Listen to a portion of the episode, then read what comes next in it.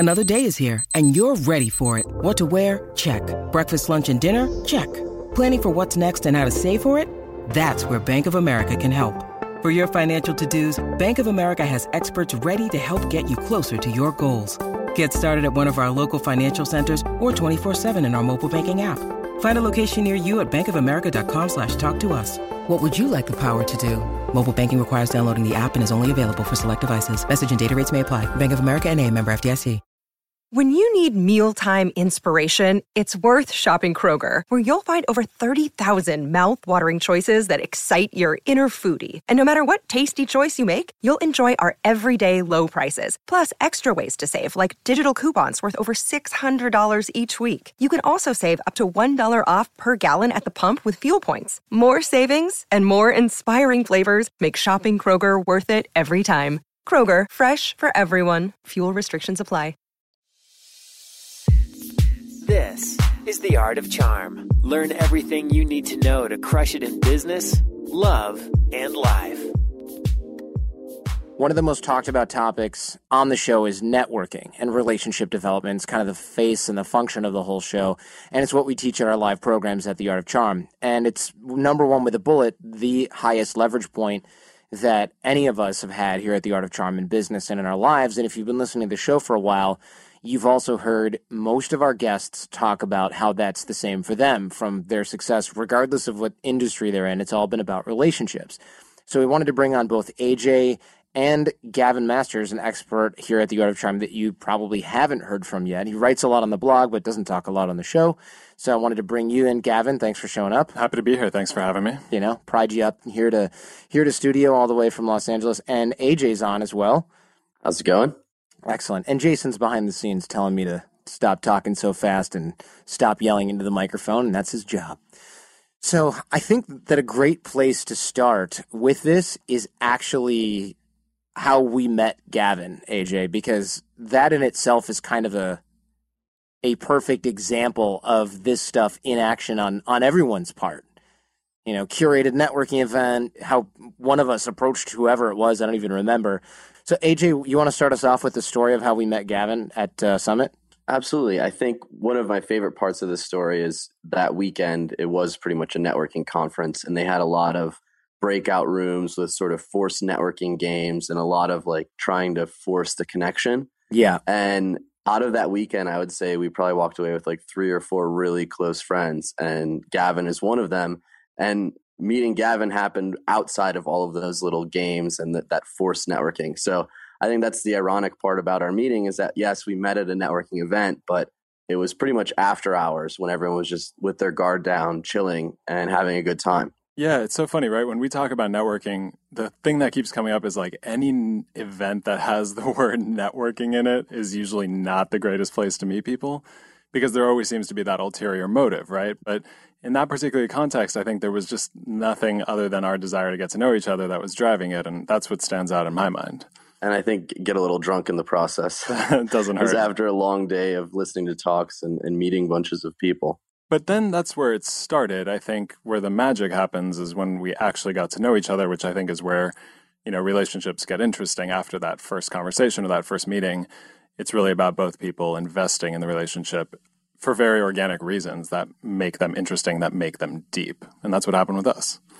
Yeah. I mean, obviously we walked away with a suitcase full of business cards. I know Jordan and I were kind of laughing on the plane ride home. Like, how could we possibly keep up with all of these people? And it's that meaningful first step, right? It's who actually connects after the first step, after the meetup, the follow-up that leads to the real connection. And I think a lot of people fail in that. They're very good at collecting business cards, collecting, you know, numbers, but they're not good at collecting connections. And this might be a Los Angeles thing. This might be an LA specific thing, but I have a feeling this kind of shows up in all sorts of different contexts. There was one moment, Jordan, when you and I met up for dinner for the first time, I think a day or two before, I'd sent you a text being like, hey man, are we still on for dinner? Are we still going to grab whatever it was that we were going to do? And you were like, when you showed up to dinner, you were like, you know, I was surprised when you sent me a text because everybody I met in LA so far has been super flaky. Right, like, oh, this is actually happening. And the reason you sent that text is because you could have showed up and I would have been like, oh, sorry, bro. I'm at yoga or whatever. Totally spaced. Didn't make it on my calendar. Totally spaced. Oh, traffic. I'm leaving now. Meanwhile, I'm like getting in the shower.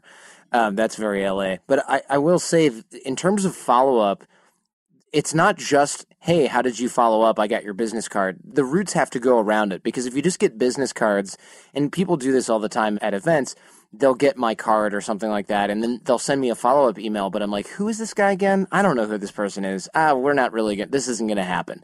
And I think that that's important, because the groundwork for the follow-up has to happen in real life at the actual event. So collecting business cards, you can't just sort of salvage or create a relationship out of whole cloth just because that person gave you contact info. That's something that a lot of people do wrong when it comes to relationship development, is they think, well, I can always follow up later where there's infinite time. So right now I need to focus on meeting as many people as possible, but I'd love to focus more on like the quality versus quantity type thing, and especially getting to that early on. Well, that gets into the transactional quality of a lot of networking these days. And tell me if you guys agree, but I feel like the more networking as a concept gets into popular culture, like every time you go on Business Insider, there's a headline about networking, or every single blog you visit has some content around networking. It seems that everybody's like so much more focused on the mechanics of it. Like, where do I meet them? How do I do it? What do I say? What do I follow up with? What are the templates? Instead of just remembering that like there are two people in that exchange, which is the most interesting part of when I think back on the moment we met. Yeah, they're trying to figure out what app to use to network. Meanwhile, they can't start a conversation, and when they do, it doesn't go anywhere.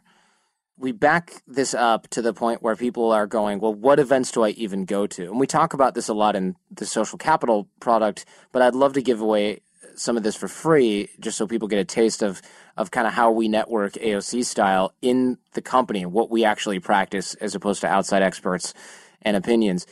So what's the first thing we do? We're obviously looking for the type of event that we're going to. Where we see a lot of folks and where we see a lot of emails come in from listeners is, where do I meet people? I've been going to, meetup.com events for 2 years, or I've been going to the local chamber of commerce to meet other business owners. And it's not the worst thing, but it's far from ideal. It's basically one step up from staying in your house and tweeting at people. Well, I think what you're getting at is that when you think of networking as either an activity to do or a thing on your to-do list, or like a thing you need to carve out time to go do, like go to a networking event, go to the Chamber of Commerce or whatever, as opposed to making networking just this reflexive, ongoing like layer to your life where you might meet somebody interesting at line at Duane Reade or CVS just as easily as you might meet somebody, probably even more likely if you see someone cool in a random opportunity than you would at like an explicit networking event. And I think a lot of what we talk about here at AOC and what we've been promoting and pushing a lot on the blog is this idea that you can build networking into your life where it doesn't feel like a thing to do. It feels like a way of relating to the world. And if you do, then you can find interesting people anywhere. It's exactly that. It's not a system. It's a lifestyle. You have to work it in as something that is cultivated, just like your personality, and stop looking at one event or one-off events as your goal to networking and making it something that's a task. As you said, instead, anyone, any opportunity that you have to meet someone becomes another gate to open in your network. And I think to capitalize on those moments, you have to be willing to look at people as an opportunity to find something interesting. Like there isn't that agenda from the moment you start talking to somebody that can constrain like the reasons you would want to get to know them. If you talk to somebody about like, I don't know, the candy bar in their hand, then you might open up a window into some accidental conversation that's so much more interesting than whatever you would impose on that person if you were like, hey, that's somebody I should network with. Right. So it has to be a little bit more kind of organic, but also basically a set of habits and something that you don't set out to do as a task. But the problem that I would have with it, I think originally, if I was just learning this stuff fresh, I would say, well, great, how do I build those habits without structuring a time to actually do it sort of consciously, right? It's this weird paradox, like do it naturally, do it as a way of being. And you're like, great, how do I start being a different way? Doesn't that require something manual in the beginning? Where do I begin? It's basically being curious. It's opening yourself up and being curious to the people that you're interacting with so that you pull out their value. You can identify their value very readily.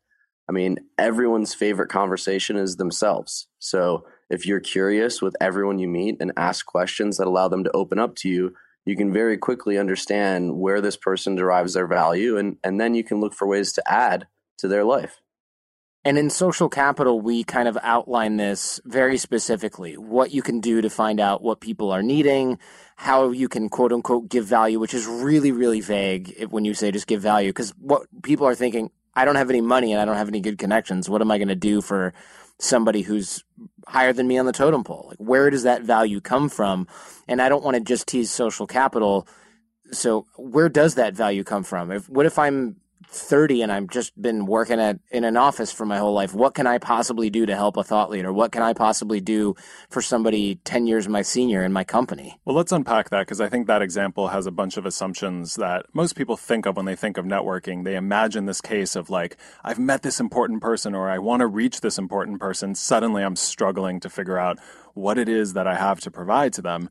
And that's not always the case. In fact, I'd say most interesting networking happens in and around your level, where you are. It could be your friends. It could be your friends who have never thought consciously about networking, or it could be the guy who sits around the corner from you in the office, or your neighbor, or, like we said, the stranger you meet at Duane Reade. So the fictional example of having to supply some crazy immense value for some super important person will definitely come up, but it doesn't necessarily have to be the first step in building your network.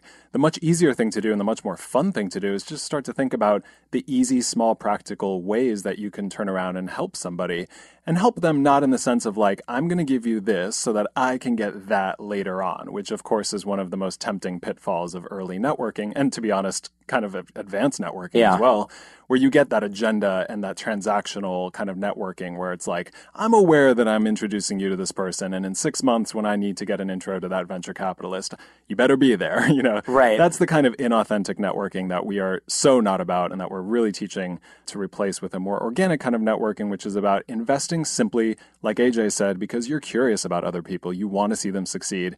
And I think that's a mindset that if you cultivate, it becomes suddenly so much easier, because you're there to help people, to see them grow. And then who knows how that's going to come back around, but it will. And the value that you're giving them does not have to be immense, right? If you take the example of a thought leader, if you happen to come across an article that's really interesting in his field of study or his area of interest, and you pass it along over email, I'm sure you get a lot of articles on a daily basis, but this one was really interesting to me. I figured you would enjoy it. Such a good example, right? Because I think we read things every single day that are interesting in some small way. And if you take that extra second to just imagine, like, who else would be interested in that? Who else could benefit from that? You're not just passing along that piece of information, which is super valuable, but you're almost allowing somebody else to like outsource the job of researching and learning to you. And that is a form of value.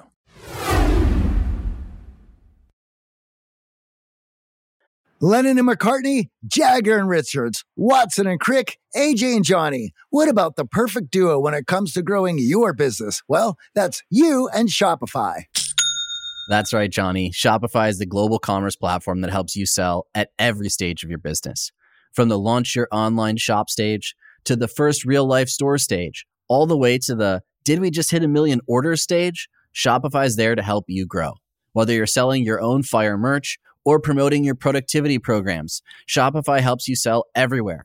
From their all-in-one e-commerce platform to their in-person POS system, wherever and whatever you're selling, Shopify's got you covered. Shopify helps you turn browsers into buyers with the internet's best converting checkout, up to 36% better compared to other leading commerce platforms. And sell more with less effort thanks to Shopify Magic, your AI-powered all-star. What I love about Shopify is no matter how big you want to grow, Shopify gives you everything you need to take control and take your business to the next level. In fact, Shopify powers 10% of all e-commerce in the US. And Shopify is the global force behind Allbirds, Rothy's, and Brooklinen, as well as millions of other entrepreneurs of every size across 175 countries. Plus, Shopify's award-winning help is there to support your success every step of the way, because businesses that grow, grow with Shopify. And AJ, you don't have to just sell your stuff anymore. With Shopify Collective, you can curate products to sell from the brands that you love, giving your customers more variety and your business more sales. Shopify is your no-excuses business partner. Sell without needing to code or design. Just bring your best ideas, and Shopify will help you open up shop. Sign up for a $1 per month trial period at shopify.com/charm.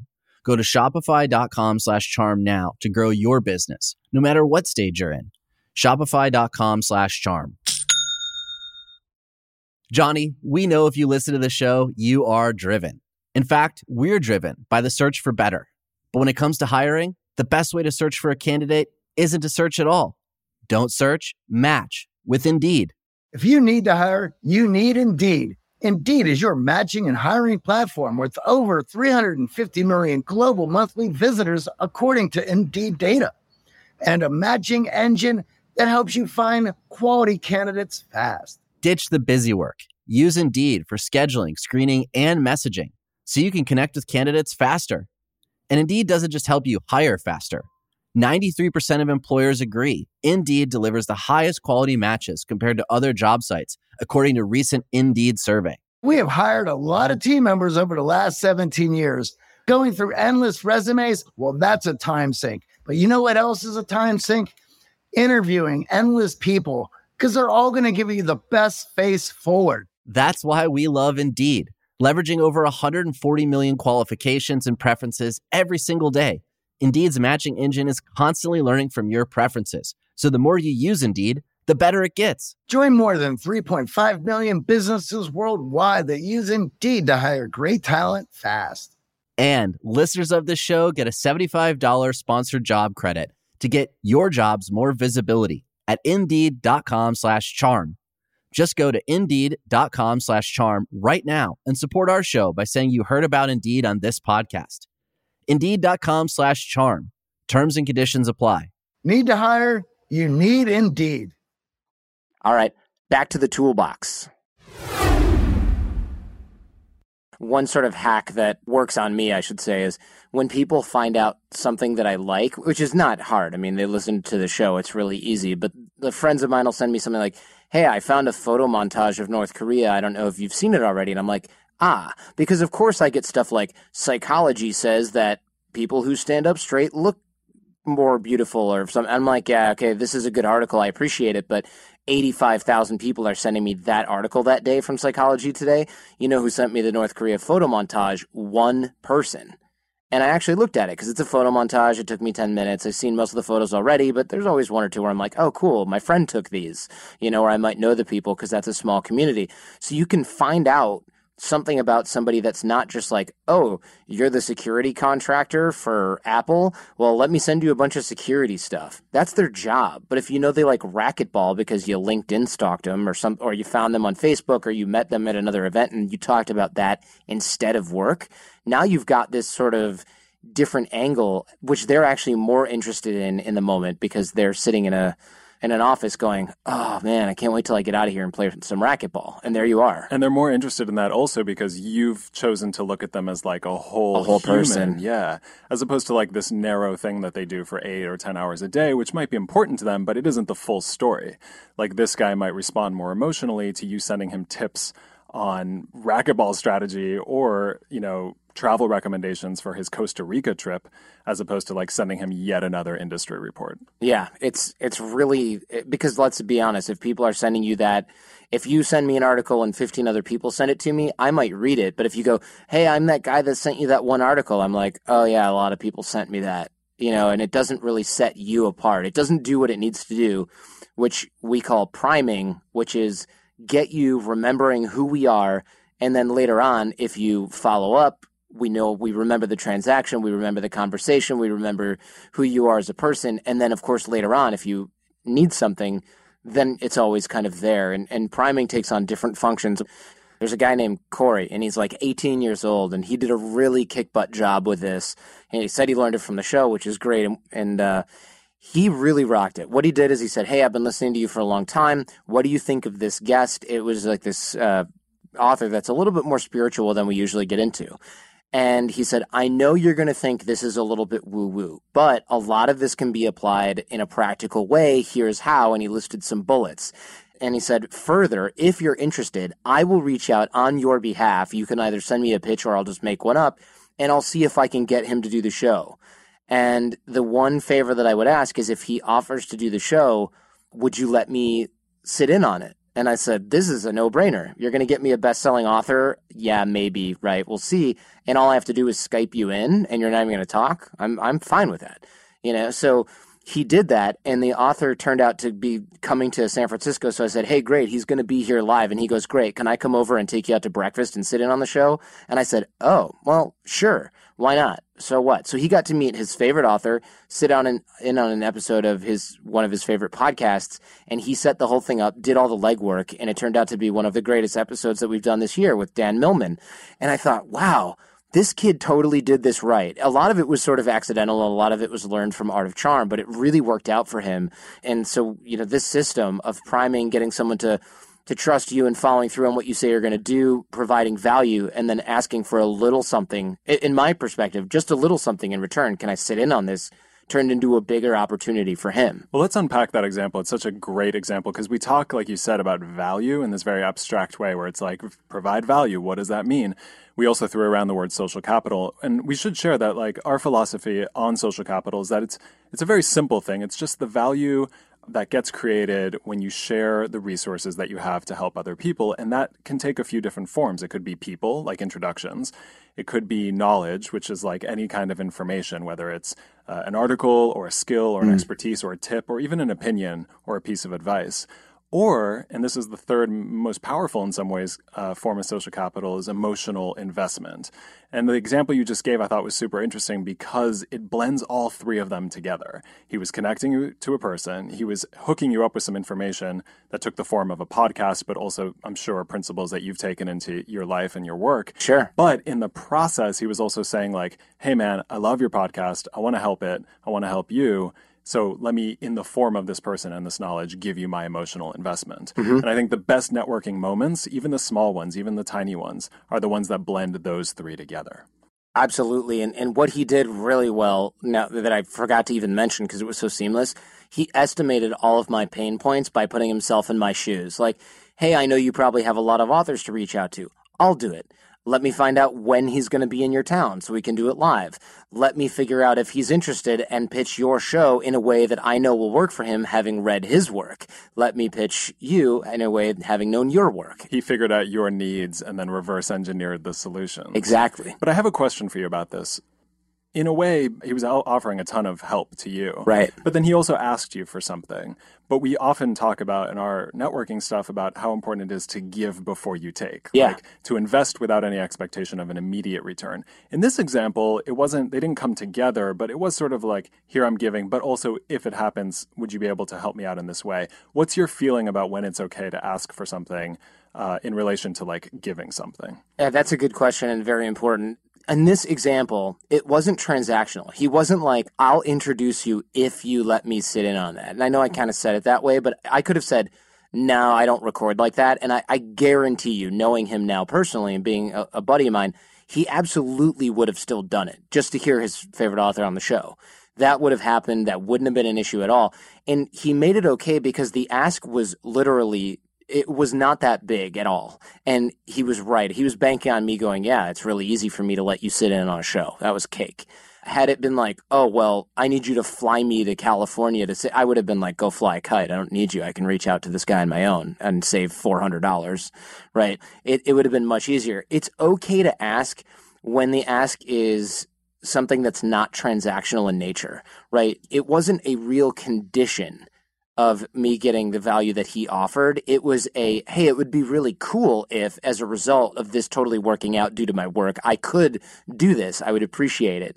It wasn't, if you don't let me do this and you don't sign on the dotted line, I'm not going to do the work on your behalf. That would have felt really smarmy, and I would have never replied to the email, and I probably would have just put Dan Millman on my to-be-interviewed sometime, maybe never list, and we'd still be sitting here. So it would have been lose-lose for both of us, actually. The principle of give before you take still totally applies. But that question that we get a lot from listeners and readers is there like a magical window or time frame, like give for this long or this much until I take? No, not really. No. It's more about the spirit of giving, making a demonstration that you're willing to give. And there's no like magical amount of time that passes before you can suddenly take. It's so much more about whether it's an organic moment within the relationship. Well, the other interesting dynamic about that is if you give without worrying about the take, it often falls in your lap anyways. So you don't even have to really take. Offers start to magically appear in your network. So true. So it's just putting the focus, the energy, the effort behind giving.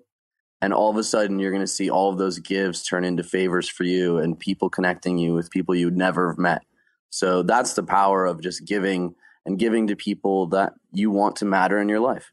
I agree 100%. And just to sort of hammer that point home, if you're thinking about when you can do the ask, you're making it transactional already. Like you're just pretending at that level to give without keeping score, because you're just thinking, man, at some point I'm going to pull the trigger and get something from this person. It doesn't mean you never have any expectation of any return, quote unquote, on your investment of time, effort, energy. It just means that you're not worried about when. If you find yourself going, oh, I really hope this guy helps me with my launch, you're not doing it right. It's really inauthentic. You've got a covert contract where this person has to help you. Otherwise, you're going to be pissed off and disappointed. Right. There's a difference between generally conscious or aware that this is the way relationships work. That's totally different from being like, I know specifically what I might get out of this at some point. Right. Good point. It's knowing there's reciprocity in all human relationships that are beneficial is one thing. Thinking, and then he'll publish my book, is transactional. But all the big caveat to this is whether somebody else shares your values. And I think another thing that a lot of especially early networkers get into is like, well, I've been investing and I've been helping and I've been looking for all these opportunities to pitch in, but I don't seem to be getting the return that I wanted. That itself might be a symptom of this transactional mindset. But there's something to be said also for helping people who share the same values of social capital that you do. People who don't take and take and take and never give, or people who appreciate the kind of emotional support or knowledge or people you might be hooking them up with. If they don't share those values, then you could be investing in something that just isn't a fruitful relationship, which is a whole issue in and of itself. Mm-hmm. We talk about it as seeing the world as people, or as Jordan, you always talk about it, seeing the matrix, which I think is such a great metaphor for this. Like, you kind of get two groups of people in the world. One group views the world as like a series of processes, like, oh, I'm applying for a job, so let me create my resume, apply for the job online, write the cover letter, sit and wait a couple weeks for somebody to respond, get called in for the interview, prepare and talk, and then hope for the best. That's kind of one camp. And then there's like another group of people who I think tend to be smarter, more ambitious relationship builders who start to look at opportunities as really a set of relationships to navigate. And when you look at opportunities that way, number one, they get way more fun. Two, they tend to go much better, because when you're translating process into people, you're suddenly working the relationships angle as opposed to just like the surface level opportunity. Instead of going through the motions of the job interview, you're actually connecting with your hiring manager. Right. You're making relationships at that company. You're tapping into your network to get advice on the process. Suddenly, everything takes on a dimension of people. We've dedicated a whole section of the social capital course now to that idea. And I think it's like one of the differentiating factors between people who seem to have consistently good results with their opportunities and people who sort of, leave it up to chance. Right. The idea is you should seem to be like, you're the guy or girl who's just getting lucky all the time by opportunities falling in your lap, because people don't see the groundwork that was laid where you just made real connections with people instead of going, what can this person do for me? Nothing. Next. Or, oh, that didn't work out for me. Next. Gavin, you keep in touch with people really, really well. Like, even I've noticed just in passing conversation, you're like, oh, yeah, my old manager at Deloitte was really good about this, and we just had coffee last week, and I'm like, geez, I haven't seen anybody I used to work with for a while except for one or two guys on Wall Street. But had I had this mindset, I'd probably still be friends with like all the partners and all the had I been more intentional about it. But you've been doing this kind of naturally for a while, and now of course we've systemized it. It's funny you say that. I mean, when you're in it, you don't think about it too consciously when networking becomes a habit. Like, right. Like the day that I'm like, oh, gotta network today, kill me. Like, yeah. I do not want to be that guy. And it's not that much fun to think of, your life that way. But I think when you do make it this layer, then everything is through and because of people. Yeah. So relationships get easier to maintain. AJ, you're really good at this too, because whenever I come down to LA to hang out, it's like, let's walk into this club with a giant line and not pay and walk backstage and say hi to a bunch of people and drink a bunch of free drinks and hang out. And then those same people are at the barbecue like 3 days later. You're not thinking, well, if I invite them to have a hot dog, I'll never pay for anything again. It's like, it's just the way that you've sort of behaved in LA for a while, that you just don't have to worry about the stuff that everybody else has to deal with, like lines and having money. Well, it's really important that, again, we find what interests the other people through being curious and figuring out where they offer value to the world. And if we view people as being able to offer value to the world, it's very easy for you then to make those connections. And your example with Gabe, right? you're talking about a topic and he's like, oh, I remember my manager was actually really good at this. Well, that's one way that his former manager offered value to the world. And if you can recognize that in people early on and then allow yourself to add value in those areas for them, all of a sudden you're connected in a way that you don't worry about lines. You don't worry about things coming to you. They're just naturally falling in your lap. So one thing that I think a lot of people struggle with as they start to, you know, get those business cards, get those phone numbers, and maybe even start to recognize some of this value is the follow-up and the maintenance of this. It sometimes becomes a little unwieldy. Yeah, I think that's a good point because a lot of people sort of seek to like automate this by having, and there's nothing wrong with that, but there's also sort of this weird transactional thing that happens when you have a spreadsheet of 400 people and you're sending cut and paste emails. It's kind of a weird phenomenon that once, if anybody ever finds out that you're doing it, which it's not that hard to read between the lines, they just kind of go, oh, I'm a box. I'm a cell in Excel or in whatever Microsoft Pages. It's not good. And nobody wants to feel like a line in your spreadsheet. No. And we all have, I think, such high bullshit detectors, such transactional networking detectors built in that we know when people are being authentic, when they really want to connect. And this conversation that we keep coming back to, you read about it all the time online, like ways to systematize your network, tools that'll, you know, hack your way to maintaining your relationships or whatever. You know, we've all heard versions of that headline. I think is getting into this conversation of like, do I need to develop a system or should I leave it entirely to opportunity? We dedicate a huge amount of time in the social capital stuff to figuring out what the answer to that is. And I think at the end of the day, if you can be efficient, you should be. There are great reasons to find the shortcuts that'll get you there. But it's so much more impactful to maintain a relationship authentically and organically because an email that you send, if you're like at the gym one day and you suddenly remember working out with like an old buddy 18 months ago, and you're like, how is that guy doing? Wasn't he working on that book? I should check in. And you check in by saying that, that guy's going to feel like that's an authentic piece of communication. Right. As opposed to like, oh, got a Google Calendar reminder, better follow up with Mark. He'll know from that email.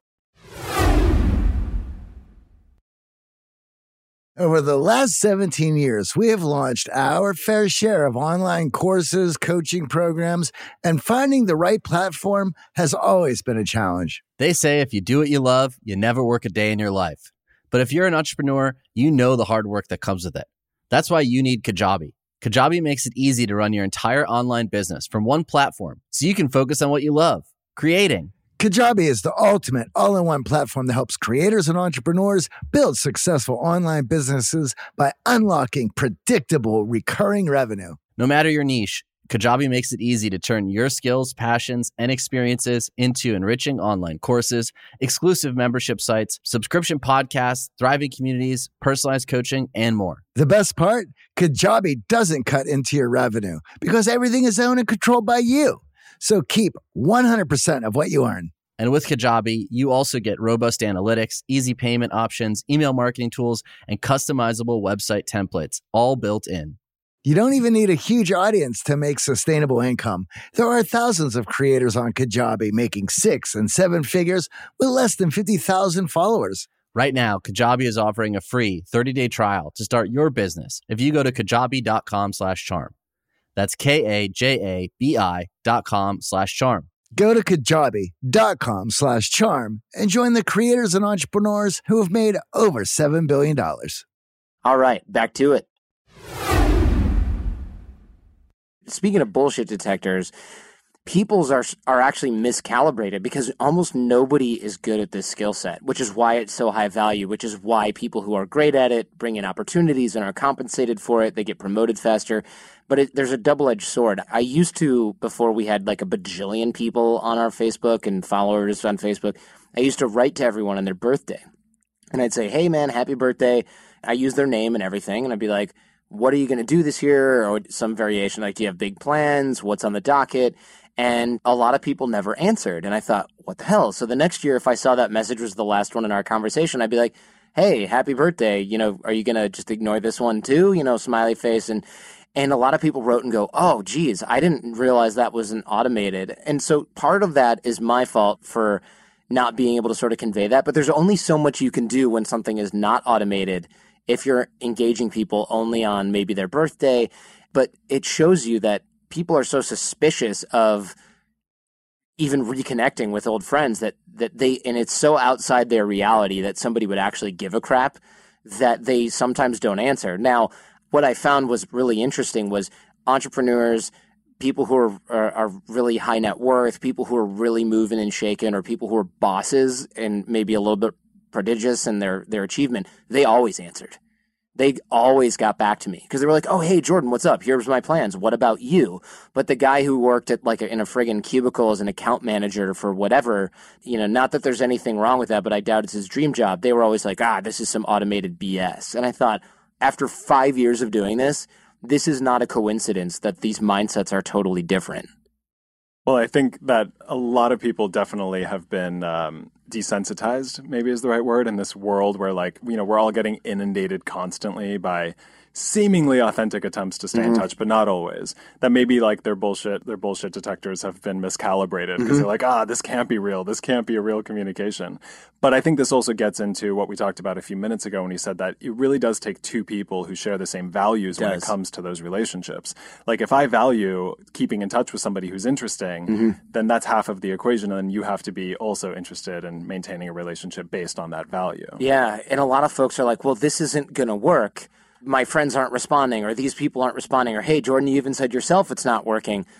It becomes a screening mechanism by which you'll find, if this guy's not even going to answer my text because he thought, you're just asking me what I'm up to and I don't need to reply. And you find that all of your entrepreneur friends or all of your, boss manager level friends are doing this right and everyone else is doing it wrong. It becomes a selection process whereby, you're going to have to weed out some people that aren't going to follow this. But on the upside, what that means is that a lot of the people who are answering you and who are engaging and keeping in touch and reciprocating, they tend to be the more successful people, and your network tends to sort of, it's self-cleaning. Yeah, well, I definitely agree that the most successful people are the most connected people. It's the difference between trying to start a business with an idea and not knowing how to market it, and having someone in your network that knows exactly how to market it, someone else who knows exactly how to get your traffic, someone else who knows exactly how to build a website, right? It's having a team of people behind you to support you. And that's what that genuine connection fosters. So it's like, my friends have no problem helping me cut the line or offering me a meal. And it started as small as just inviting them over on Sundays because I had DirecTV NFL Sunday Ticket, and they had no place to watch the football game. So it's so funny to me when people are like, I don't understand how I could give value to others. I don't find value in myself. I think a lot of times they think value has to be this massive explosion and fireworks, when instead it's just like a very comfortable, easy experience for someone else, giving someone else your ear and offering them a little bit of advice. So true. Exactly. I think we overstate how important our own value has to be when it's really these small human forms that can move people or deepen those relationships. The example you just gave is actually perfect, AJ, because we talk a lot also about building a platform, and we talk about how much easier it is to network when you have a platform. In the same way, people start to so that means I have to have a podcast or a huge blog with 100,000 followers in order to actually meet the people I want to meet. Well, sure, that helps, but that is, first of all, years in the making, and it's actually not necessary. A platform can be as small or as big as you want to make it. The idea is whether you treat it like a platform and invite other people in. And I love the example of inviting people over to watch football, because I think that is a platform. That is a live action, real world platform.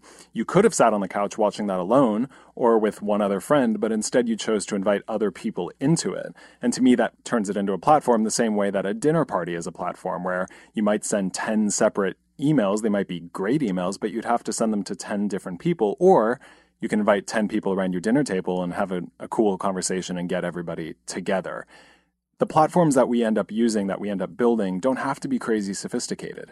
The idea that they have to be sophisticated can itself become a barrier to being a great networker, because you think you got to do all this stuff before you can build relationships, and you really don't. You can watch football, you can have a few people over for dinner, you can go to a movie with a group of friends, as long as you treat it as an opportunity to bring other people into your life. Yeah, you outlined this really well in Social Capital, in the module about platforms. And one of the things that you reinforce is that the platform is self-sustaining. It's not something that you build in order to share your own stuff or to market to other people. It's something that you invite other people to, which increases your network And then, of course, by also having that platform with people in it, it also increases your value. So it snowballs over time. So a lot of people think, well, I'm going to network. I'll start this whole process of relationship development after I launch my prototype or my product or my website. You're actually doing it backwards. You need to dig the well before you're thirsty. And a lot of people fail to do that,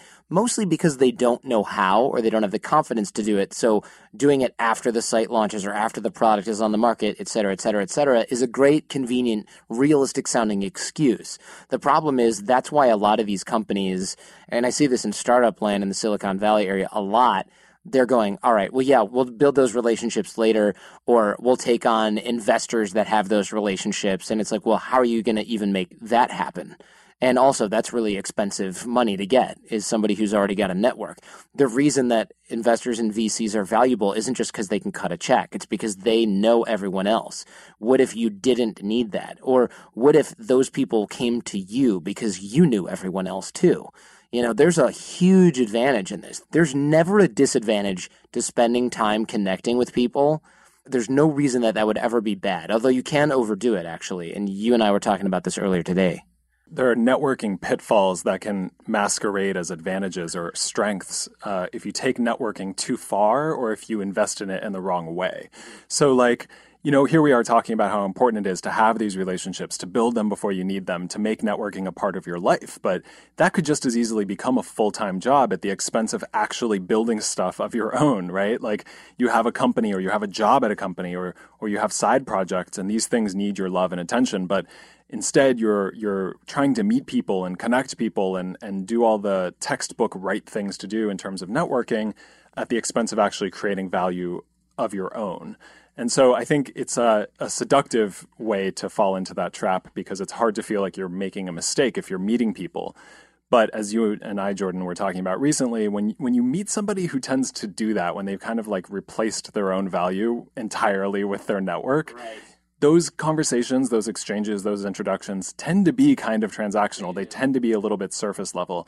I think this is fascinating, this whole idea that you can almost network too much if you do it at the expense of other things you should be doing. Sometimes just listening to people, the platform will, again, fall in your lap. So recently, I've probably had 3 or 4 different friends mention poker, their desire to play poker or playing poker in Vegas.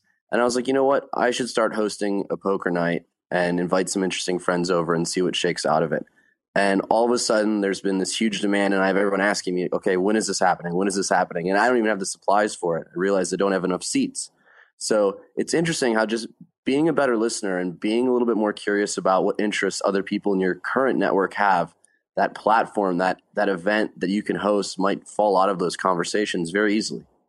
Great example of opportunistic networking. I think that example is like the classic one of if you sat around, AJ, thinking like, well, I'm good at poker and I enjoy it and I need to connect with a bunch of people. Whom do I know who likes poker? Like you might come up with a handful of people and that might be a really fun evening. But the fact that a bunch of different people basically told you what they need and then you were like, oh, that lines up with what I want and need. So let me just host this thing. I think that kind of networking, which to me isn't really networking, it's just exchanging social capital. It's hanging out. It's getting to know people, means a lot more. And that's the fun part is a lot of people aren't willing to put in any effort. A lot of people are lazy or they are scared. So sometimes small effort like buying some poker chips and inviting some people over can build that platform that no one else is willing to do. So true. How do you know if you're networking too much at the expense of other things? I think in most cases, the quality of your networking will tell you. Like if you've ever sat down to write an introduction email between 2 people, which is something that we should all be doing because it's the easiest way to like rejuvenate relationships, connect up our network, it builds social capital, it's fantastic.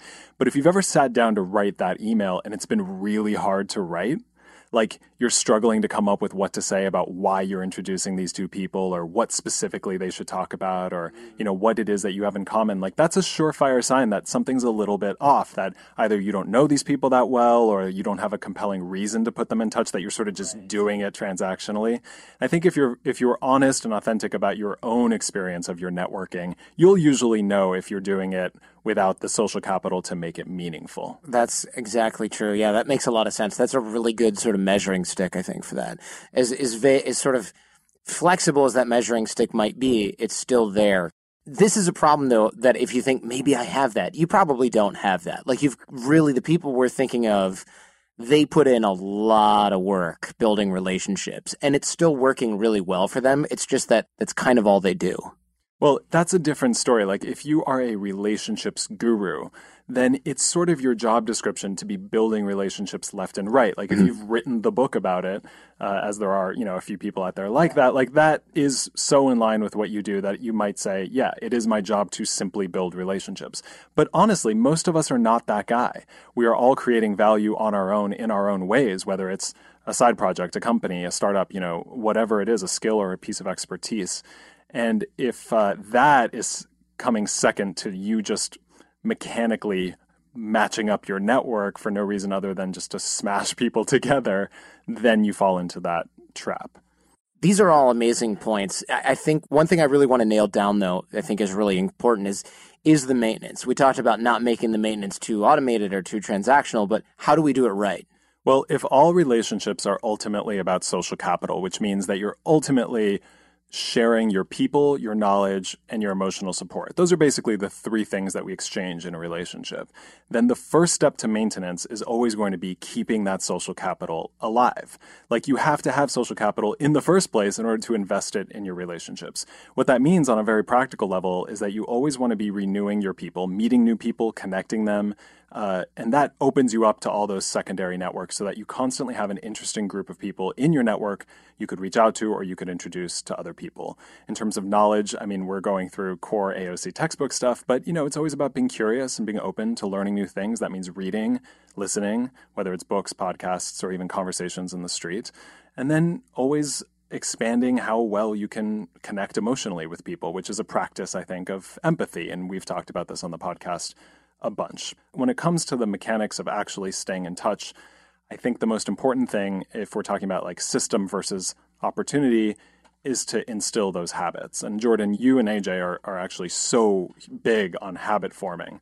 In fact, seeing how you live your life is actually a great testament to that. Like, every day seems to be driven by the habits, and I think you can apply habits to networking. Absolutely. I mean, AJ said this earlier, but networking is a set of habits, a way of being. It's not just the meeting people and the follow-up or the meeting people and the going to the curated. That's not just the set of habits and the way of being or the way that you approach people. It's in the maintenance of the network. It permeates your whole relationship building philosophy and your actions. It's always on. Yeah, it's always on. Yeah. And that's what a habit does. And so we can talk very specifically about that. I think one of the core habits that we're teaching as part of our social capital approach is get in the habit of making introductions. It seems so obvious, but it's such an easy thing to let slip because it is an automatic way to stay engaged with the people you know, to connect them up, and to see what interesting, magical, spontaneous opportunities come out of those introductions. Now, in the beginning, I think you can start as humbly as like introducing two people you know every single week. For most of us, that isn't impossible. That's totally doable. And if you start there, then you'll be making 50 introductions a year. That's 100 new people you're connecting, to say nothing of all the secondary introductions they might be making, right?